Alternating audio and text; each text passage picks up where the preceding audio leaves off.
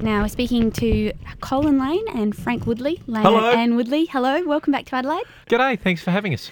It's a pleasure. Now, um, you were here last Fringe to perform Slick, and Yep. this time you're back with Bruiser. That's right. So, what's the story in Bruiser?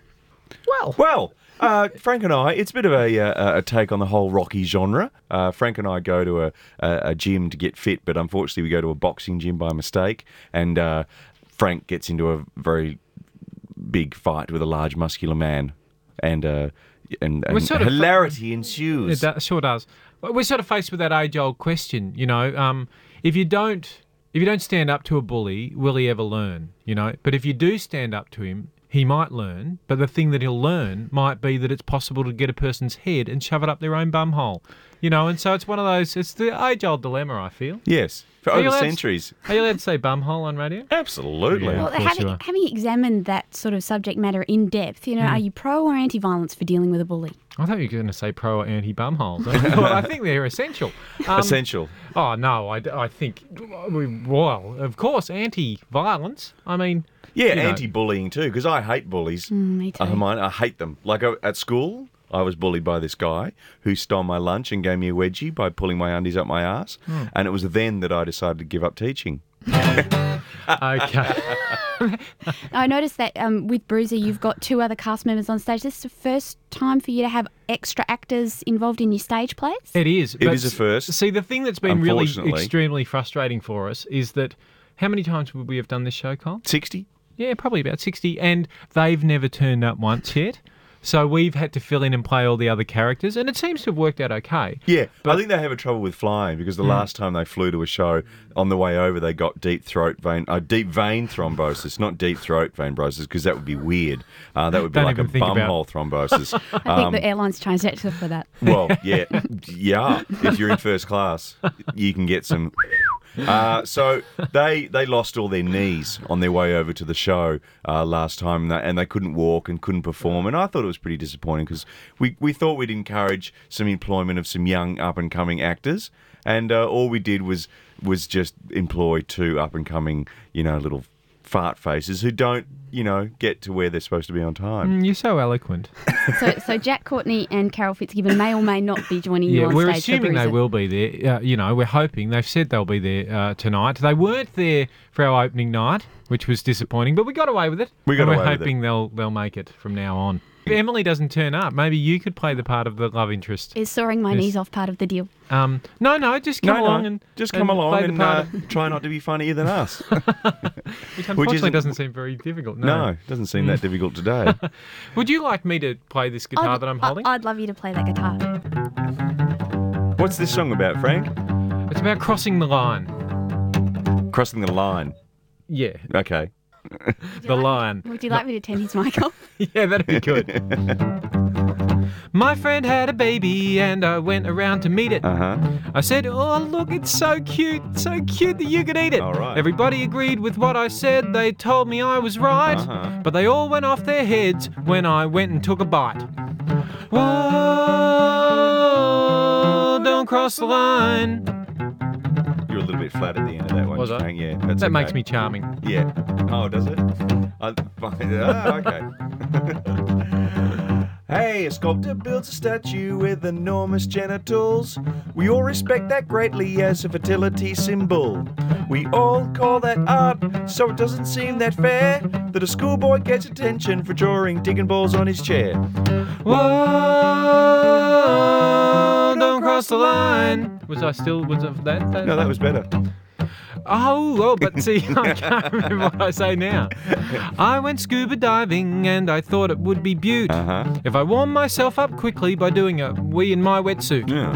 I did a wee and it worked great, but I would have preferred if I hadn't accidentally also done a turd. Oh, Whoa, Oh, don't cross the line. I freaked you out there with a different harmony, but you did quite well. Isn't it a little ironic that we just said the word turd? We're singing a song about crossing the line and we crossed it by saying that word. We're a pair of lovable clowns who shouldn't be that upfront. We're not meant to swear like that, you stupid little cunt. Can't you see that we've crossed the line? line? Nah. Oh, thank you, Hermione. Clapping ourselves Yeah, as may well. as well. We have Lado and Lovely Woodley one. live in the studio. We, we, we, we were sold out hit of the 5UV studios because there- it only sat three and there were three of us and we were a sold out hit. I gave it five stars. Now, Frank, tell Colin tells me that you draw. Oh, I do. I do actually. When did you tell her that? I think she's got another little hint of firefighter, fire highlighter. Um, you do draw, Frank, and you, you, you, you, you do great.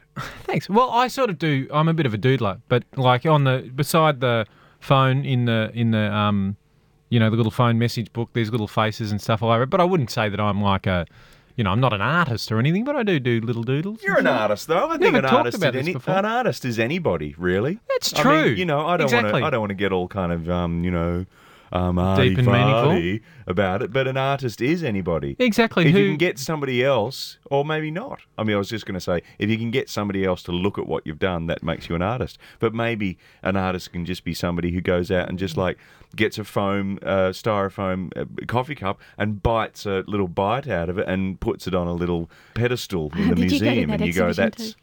Well, have, that's you, have you true. lost interest after you two stopped talking? Because I feel like I feel like Seriously, I saw I saw an exhibition which had like sliced t- styrofoam cups coming out of mirrors and stuff. Uh, right. I Well, thought yes. maybe you'd been there. I think art. I mean, art is art. What Art I'm is- saying now could be art.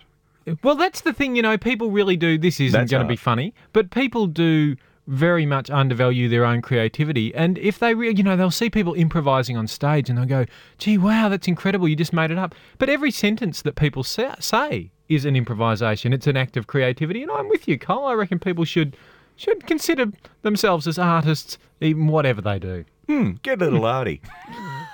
Um, uh, the art that I was referring to was the illustrations for the book House Meeting. Oh, that's true. I did do the drawings for that. Yes. So I've even done He's some a- doodles that people have seen. He's a published artist, and we're published authors, which is kind of weird when you read some of the book Yeah. because you wouldn't think that anybody who knew what they were doing would have the guts to put that in a book.